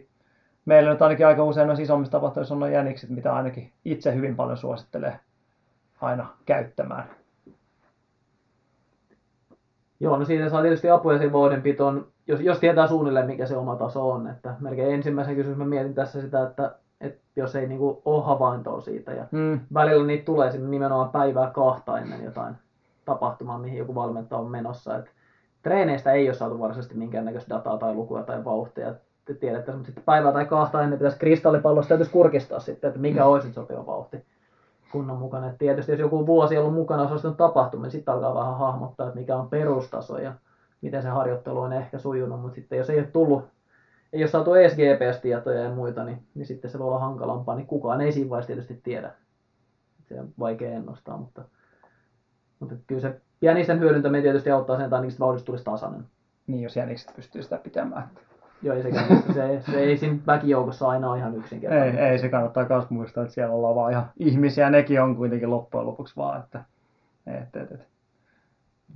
Mutta joo, kyllä se itse suosia yleensä suosittelen kanssa, ehkä niin kuin pyrki semmoiseen hieman nousujohteiseen, ainakin tasavauhtiseen suoritukseen, että se on semmoinen niin kuin yleensä mitä kannustan porukkaa, jos tietää yhtään sitä niin kuin tasoa, että mieluummin ehkä hieman, hieman rauhannen alku. Mutta sitten tietenkin välillä on niitä päiviä, että jolloin vaan on pakko vähän potkia jengiä, niin kuin ottamaan myös riskejä siinä. Että, että täytyyhän se oppia myös se, se päivä, että sä oikeasti niin kuin tuut sieltä höntsäten maaliin, kun kun on kantanut ihan totaalisesti, niin sehän, sehän opettaa kanssa hyvin. Että. Pa- pari sellaista ilmiöä, mitä mä oon huomannut tässä itse nyt viime aikoina. Yksi on sellainen, että on niinku tavallaan etukäteen päätetään ja lukitaan joku tietty Mm. vauhtisuunnitelma. Ja sitten sitä lähdetään sitten ekalta kilsalta lähtien niinku kelloa kyttämällä. Et en tiedä, olisi kiva nähdä se niinku tarkka vauhtidata sit kilometrit, kuinka paljon siellä on vedetty, kuin nuoriso ajaa mopoa, että kaasu ja jarru, että GPS näyttäisi just tasan Mm. mm. 5.20 ekalle tonnille. Et kyllä se kuitenkin täytyy sen kisafiiliksen tulla siitä, että että se mennään kisassa juostaan sen kisasuoritustason mukaan sillä teholla. Kellosta sitten katsotaan ekan kilsan kohdalle, että ei vaan lipsahtanut liian kovaa, tai että onko se tavallaan se, onko se fiilis kohdillaan, että onko tämä nyt se oikea vauhti. Tuohon nyt oli aika hidasta eka kilsa, että ehkä tästä täytyy vähän tiivistää. Nyt onkin tänään on hidas rytmi jaloissa, mutta pystyn kovempaan. Hmm. Jos se kello on niin kuin isäntänä siinä, mennään sen mukaan koko ajan, jarrutellaan, kiihdytellään, niin ei se tule niin kuin helppoa rentojuksua missään vaiheessa. Otetaan Elisan kysymys tähän väliin. Elisa Lappeenrannasta kysyy, että millä sykkeellä kannattaa lähteä puolikkaalle? Mitä jos sykkeet eivät ole tapahtumaviikolla kovin normaalit, vaan tuntuu, että syke on koko ajan katossa?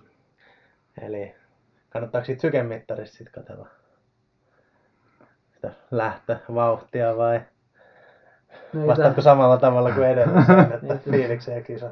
se, se, on vähän jo niin kuin siinä rajoilla, että kannattaako sitä sykemittaria varsinaisesti olla siinä Mm. tapahtuma. Mutta se voi antaa sitten taas tietysti pitkällä aikavälillä saattaa antaa tietoa. Että esimerkiksi ne, jotka on paljon useamman maratonin just sykemittarin kanssa, niin tietysti keli saattaa vähän vaikuttaa siihen, mutta ne, ne jonkun verran ajautuu lähelle toisiaan. Ne ei taas välttämättä vastaa vauhdillisesti samaa, mitä treeneissä niillä vauhdilla mennään. Et siinä tulee se kisa, kisatilanteen lisää ja se on vähän yksilöllisesti, tuleeko sitä 5 lyöntiä vai 25 lyöntiä, että, Joo. että niin, kuinka hurjilla sykkeellä kilpailutilanteessa mennään, mutta, mutta jos se, meillä ei ole kisatietoa siellä tai olosuhteet poikkeaa niistä aiemmista, niin, niin se on hädin tuskin nice to know tietoa sen kisan aikana, että mitä se syke näyttää. Että ei, se, ei siihen pysty ihan kauheasti tätä vertailla. En mä nyt kenellekään antaisi ensimmäisenä ohjeena, että katso sykkeen mukaan. Et tietysti jos lähtee ensimmäiselle maratonille, sellaisen tavallaan turvallisuusrajan pystyy antamaan, että et kun pidät ton alle, niin se ei ainakaan ole liian kovaa. Mutta siinä on se riski, että saattaa olla kyllä liian hiljaa. Niin, niin se tämäkin enemmän tuli mieleen, että on liian hiljainen. Ja sitten on, on myös näitä, jotka on ihan hypännyt kesken kaiken sivuun, kun on katsellut, että sykkeet on aivan täysin erilaiset kuin esimerkiksi treeneissä vastaavissa vauhdeissa. Sitten on siitä huolestunut, että nyt on elimistössä jotain vialla. Että, että vaikka ei todennäköisesti ole välttämättä ollut mitään muuta kuin se itse tapahtuma, tapahtumatilanne sen nostanut, mutta on niin, kuin niin huolissaan siitä ja stressannut hirveästi, että se on ollut näin, näin, näin korkealla lähtöviivalla. Että, että, että kyllä se, mä itse suosittelen yleensä coachattavalle. Tietenkin sitä, että tiedettäisiin se oma vauhti, sehän on, sehän on se ykkösjuttu, mutta, mutta, mutta että jättäisi sen, jättäisi sen sykemittarin pois siinä vaiheessa. Tai ainakaan niin, että sä et pystyisi missään määrin sitä katsomaan edes, edes vaikka haluaisit katsoa, niin sä et löytää sitä sieltä. Mutta tietenkin onhan se niin hauska katsoa sitä jälkikäteen dataa sitten, mutta Joo, tulee sykkeestä tulee samalla mieleen myös sellainen, että mo- monet ajattelee jotenkin niin, että kun harjoituksiin on ohjeistettu tätä peruskestävyyden merkitystä, hyvä, että saatiin tähänkin jaksoon jotenkin Mm, kyllä. mukaan. Niin si- sitä ei vauhtikestävyystreeneissä jollain tietyllä sykkeellä, nyt harjoitellaan puolimaratonia varten paljon tätä VKta, niin sitten tulee sen tapahtuman jälkeen, tulee sellainen, että on oltu tekemässä sillä maksimisuoritusta, että sanotaan, että en saanut millään pidettyä sykkeet alhaalla. Se on kilpailutilanne, mi- mitään Mm. tarvetta kenenkään pitää sykkeitä missään alhaalla. kyllä, kyllä. Ja se jotenkin niin sekoitetaan siihen, että se mikä on harjoittelussa tärkeää, että se samalla syketasolla, että jos me tehdään maksimisuoritusta, niin syke nyt saa periaatteessa olla vaikka 2,5 se voi olla, että se ei terveellistä sitten enää, jos se on ihan tollas lukemissa, mutta kyllä se, kyllä se saa hakata puolimaratonin lopussa, niin kyllä aika monet menee hyvin lähellä omaa maksimia siinä. Jos on kympistä kyse, niin suurin osa pitäisi mennä aika lähellä maksimia viimeisillä kilometreillä kyllä. Miten sulla näyttää, jos sä oot, varmaan jossain ihan niin kuin ainakin testimielessä pistänyt kympin kisassa ja muussa. Että Joo, kyllä mä voin pitänyt melkein miten se Ky- kympit sulla? ja taitaa olla puolikkaallakin ollut lähinnä just sitä, että katsoo, miten se Joo. syke käyttää. Mä luulen, että mun niin, tämänkin harjoituskauden korkein syke, niin kyllä se on Valenssian kympiltä. Että kyllä, kyllä se on maksimissa, että mulla on maksimit tullut aika rymisten alaspäin, mutta 190 pinnassa ollaan, ollaan aika lähelle. Niin tota, kyllä se on sieltä, että ei, mulla, ei sellaista treeniä ole, että olisin käynyt niin korkealla kuin mitä siinä kisatilanteessa. Miten treeneissä? Mikä on ollut suurin piirtein korkea? No ei se montaa pykälää jää, mutta muutama Joo. lyöni olemassa. Mutta joo, tuo pitää ihan. Ja että kyllä se sanotaan, että vähintään siihen samaan pääsee. En tiedä, että olisiko se kymppistä ainakaan mulle ihan optimi Mm. siihen sykkeen nostamiseen. Kyllä se varmaan saisi olla kolmonen, vitonen, missä Mm, saisi. joo, Kympistä tulee vähän se ongelma, että kun ei ole, ei ole ehkä ihan riittävät kestävyysominaisuudet, on Mm. vaikea puskea. Mutta Valencia on toki hyvä, että siinä pystyy viimeisellä tonnilla pystyy tavallaan tuuppaamaan Mm. aika hyvin ekstraa. Miten se keskisyke siinä käyttäytyi sitten? Oliko Siis se koko ajan siellä hyrrässä?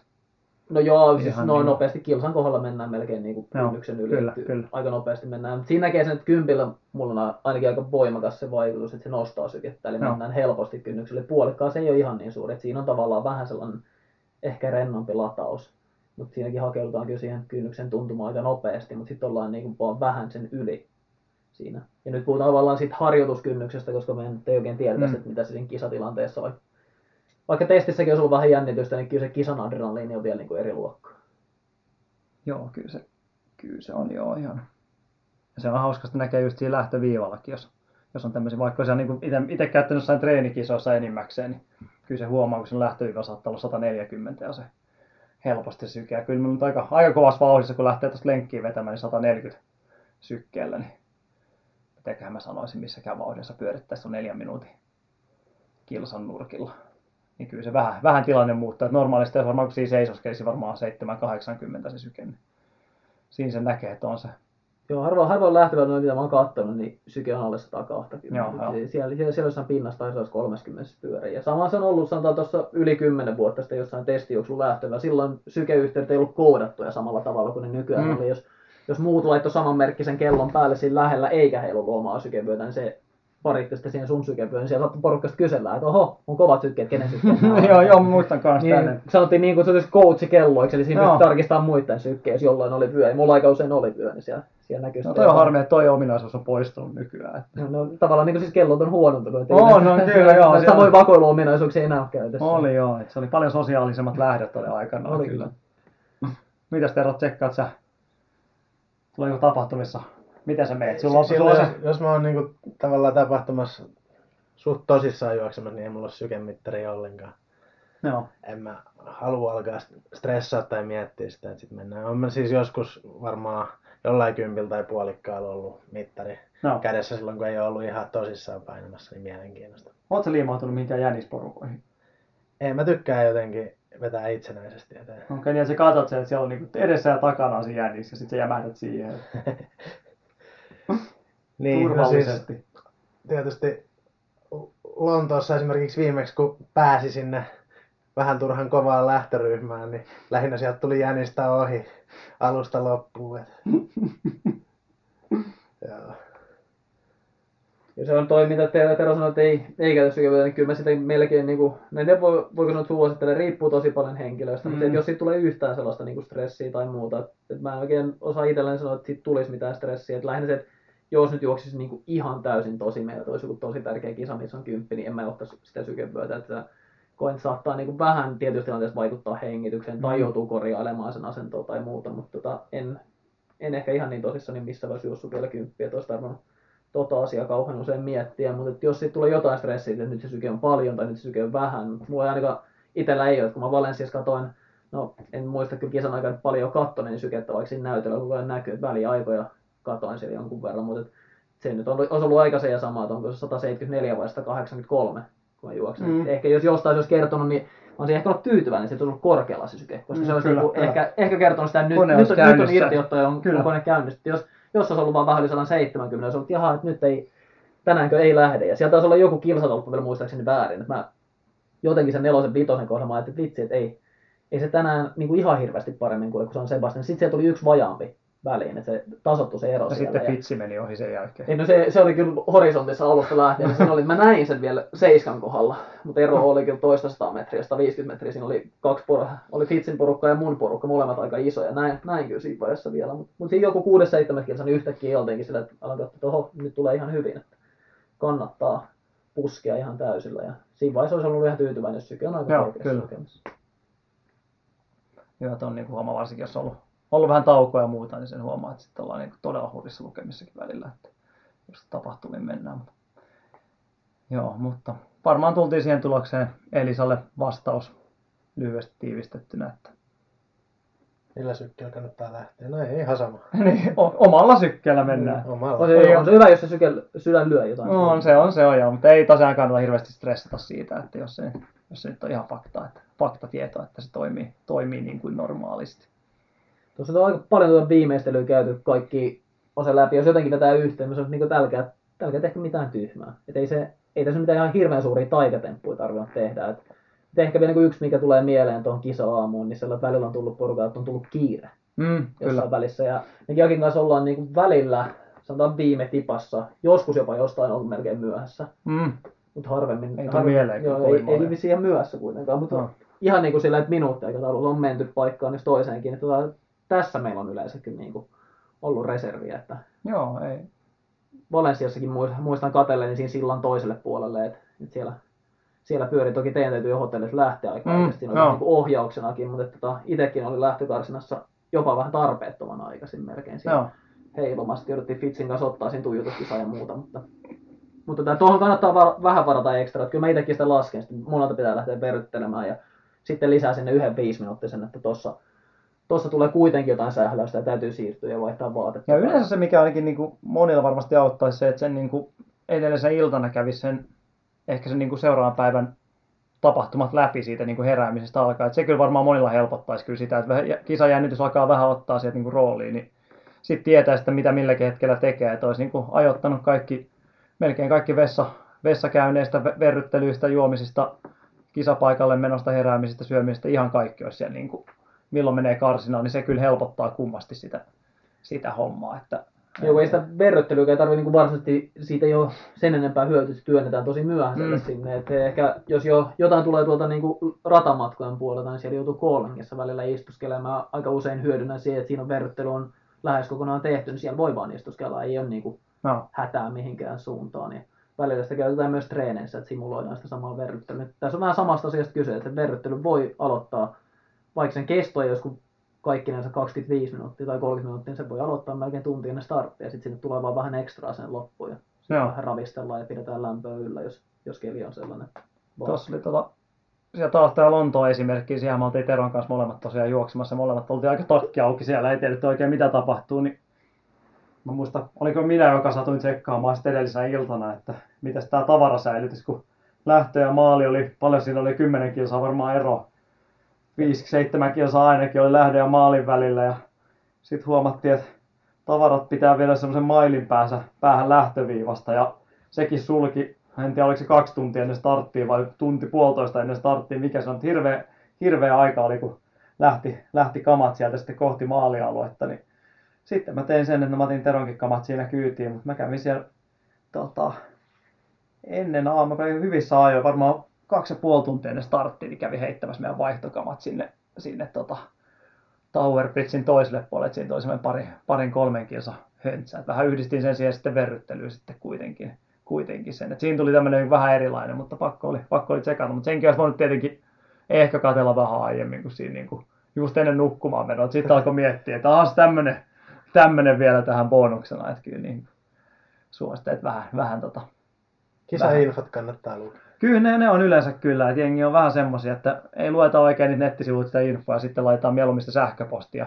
Sieltä löytyisi kaikki tiedot sieltä nettisivuilta kuitenkin ihan monesti aika, aika selkeästikin, mutta Se välillä sitä infoa tulee tosi paljon. On, sekin on totta. tulee monta, ei tule kaikkea välttämättä luettua siinä. Ja, no, mutta on, toisaalta ulkomaan kisat on sellainen aihealue, että varmaankin palataan siihen ihan Joo. lähiaikoina no, oman jakson. Että siinä on, on kaikenlaista kommervenkkiä, mitä pitää huomioida.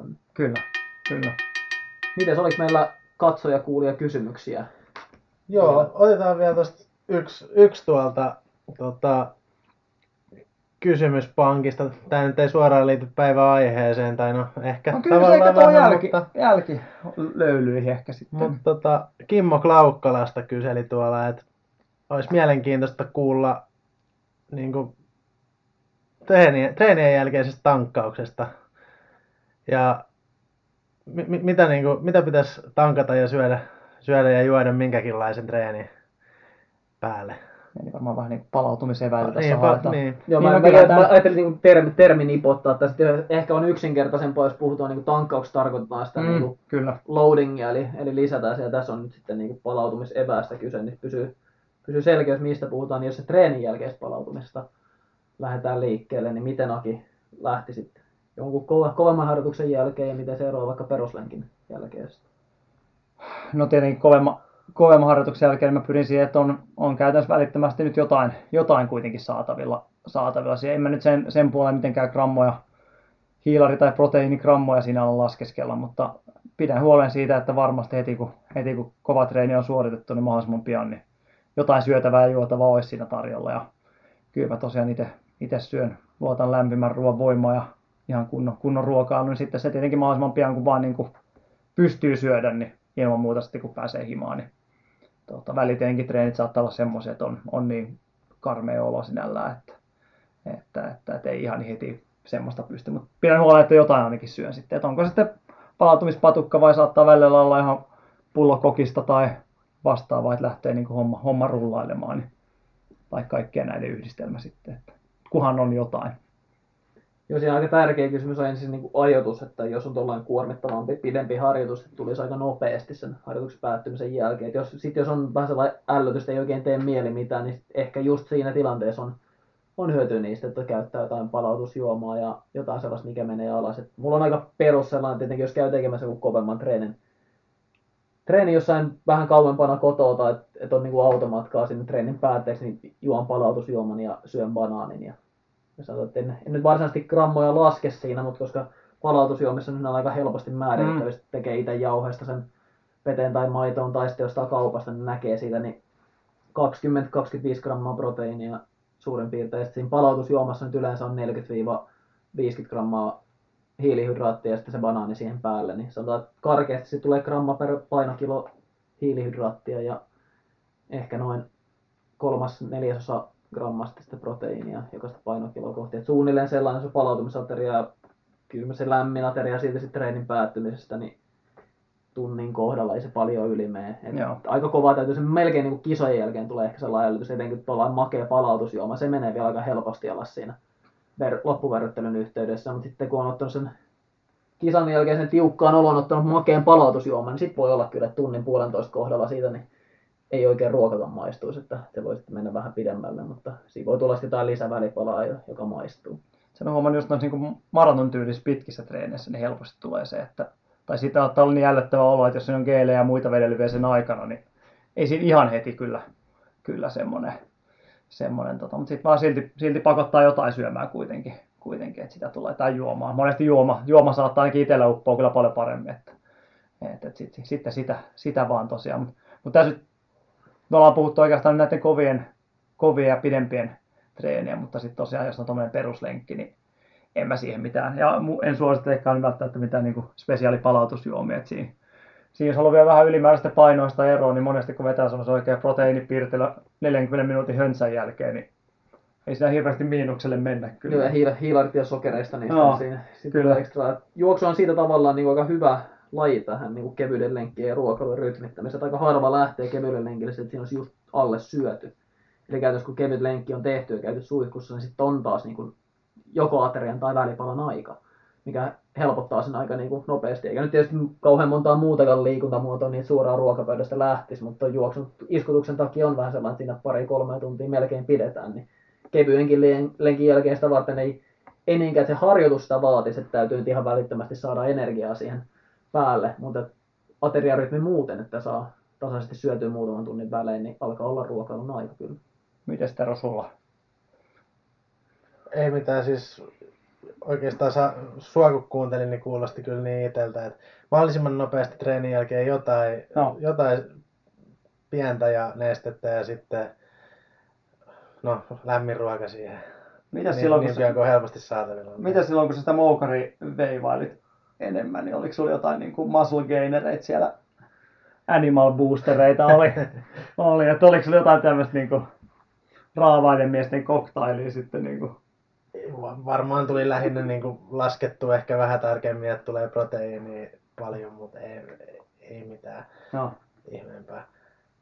Jotain rahkaa tuli vedettyä aika paljon treenien päälle ja tuota, sit purkista vähän proteiinia, mutta ei. No. en mä kauhean tarkkaa ole siihen koskaan. Siinä toi, sehän jossain vaiheessa pesiytyi, en nyt osaa sanoa, että mikä on tällä hetkellä proteiinin boomin tila Suomessa, mutta pesiytyi vähän niin kuin koko väestöön tämä proteiinin käyttö tällaisessa heittovoimalajeissa on se ollut pidempään, mm. että että saadaan riittävästi proteiinista, syödään varmuudeksi vähän mm. liikaa mm. joka välissä. Ja ylimääräinen proteiini tietysti muuttuu sitten kehossa rasvas, mutta kun siitä jonkinlaista ekstra rasvasta ei ole heittoja voimalajeissa, ellei painoluokkavoimailusta puhuta, niin sitä on haittaakaan. Mutta sitten ylipainon kannalta tai tai esimerkiksi juoksusuorituksen kannalta, niin tietysti se ylimääräinen rasvan kertyminen niin voi olla haitallista siinä. Niin Onko, onko te jotain semmoista, niin kuin, mitä te, niin kuin, jos juostaan vaikka puolimaraton tai vastaava tai kovempi, kovempi, on kovempi treeni, niin mikä, mikä, alkaako jotain niin kuin, hirveätä himoja tulla, että onko jotain tiettyä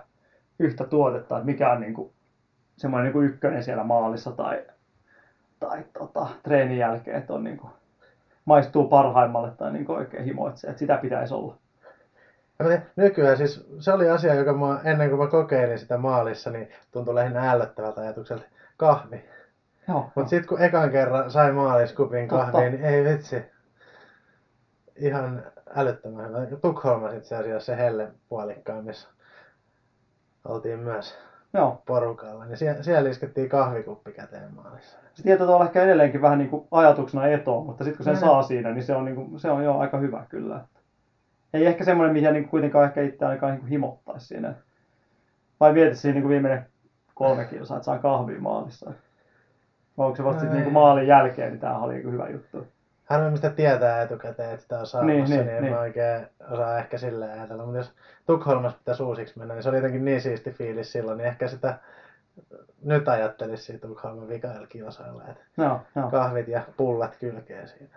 viimeisen, viimeisen kolme kilsaa, niin mun mielestä jos matka on puolikas tai lyhyempi, niin siinä vaiheessa on, on yleensä sellainen fiilis, että jos joku tarjoaisi vettä, niin viekää ne mukit nyt helvettiin siitä. että, siinä, että maalin tulon jälkeen sitten muutaman minuutin kun vetänyt henken, niin eri asia, mutta siinä ihan viimeisen kolmeen kilometriin, niin hengitys sen verran tiukolla, että ei, ei välttämättä tee mieli yhtään mitään. ehkä tämmöinen niin pidempi, ra- pidempi, pidempi lenkki on ehkä semmoinen, että siinä alkaa kaikenlaista. Niin kuin treenilenkki, niin siinä ainakin itsellä. No kokis on ehkä semmoinen kanssa ehkä. Mikä nyt tulee, mutta kyllä sen niin kuin Haribot ja muutkin alkaa varmaan pyöriä mielessä siinä vaiheessa, mutta